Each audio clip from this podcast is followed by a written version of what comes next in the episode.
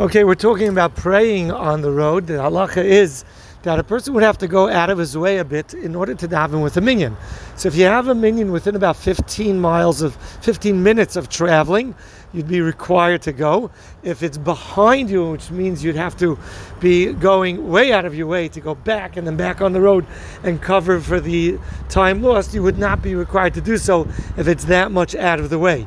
But if you did settle down someplace, in general, even in Brooklyn or wherever you might be living, um, or if you're on the road and it's 15 minutes in forward direction or to the side where you're not actually going retracting, you would have to go about 15 minutes out of your way in order to daven with a minyan.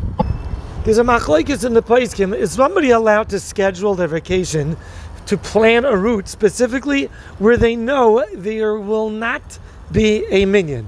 So if you're going for a dvar mitzvah, if you're going for parnasa, which is also considered a mitzvah, and there's no minyan, of course, if you could go to a place that has one, that's of course required. But if you you feel there's a need, there's an opportunity someplace to do business, or a mitzvah opportunity somewhere where you have to go, can you go someplace that you know will not have minyanim?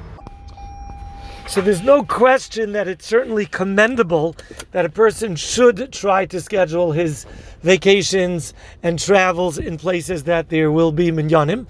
But if you are scheduling a place that does not have a minyan, it's a machlokes. Is that an aveira, or it's just something that should be done, and if you can't, you can't. One thing, though, is very clear that if you do settle down in a hotel, if you are someplace and about 10, 15 minutes um, away by car, there's a minyan, you can't say, well, it's very far away. The distance is not measured by the actual physical distance, it's measured by time traveled. So even if you might have a place that's 20 miles away, but if you can make it there in 15 minutes of travel, you'd be required to join the minyan there regarding minyanim in places that are not in a shul. So you have to keep in mind number one, there can't be erva in front of you. There also can't be erva in between you. So if let's say you're on a plane and it's not really recommended to create a whole uh, group situation in the aisle in the back, I believe in El Al flights there as well. They're used to it and it's pretty much acceptable. It's already done already. But in other situations, it may be a issue of Chillul Hashem and causing an inconvenience to a lot of other people. It's better to stay in your seats. And if there's no erva in between you and the other participants, you can all decide to daven Shemona Esrei at a specific time, or have one person stand up and say Kaddish and Chazaras Hashatz instead of everyone blocking, and you're fulfilling the mitzvah of minyan. However, if there's going to be erva in between the participants, it divides the participants, and you don't have a minyan. Okay, one more point about minyan is that the main halacha of minyan is to start Shemona Esrei together with the tzibur. So even if you got to a place and you're going to be running late, etc., if you could start Shemona Esrei with them, that's the opportunity of minyan. Everything upon that, saying Baruch Hu, Kaddish, Kedusha, all of those things are all enhancements and wonderful to make. But the main thing about Minyan is Shemona Esrei, if you can make it there within 15 minutes of traveling, you got to do so.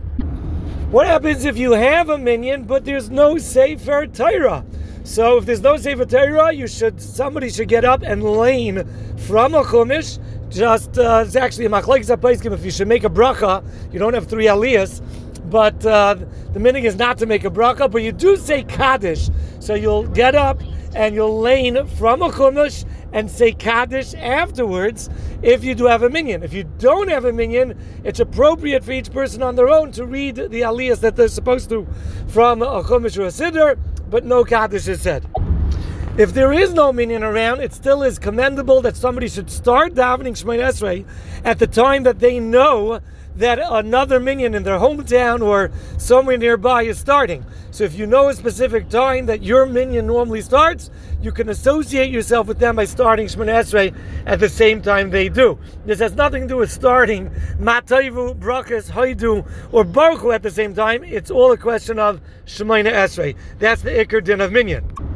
One last thing with regards to Minyan, one level less than the amazing quality and benefit that you have of Minyan is to daven at Netz. So if you are at a place where you know you're not going to have Shacharis with a Minyan, then it's definitely something to attempt to do, to daven Shacharis, which means Shemona Esrei, at sunrise.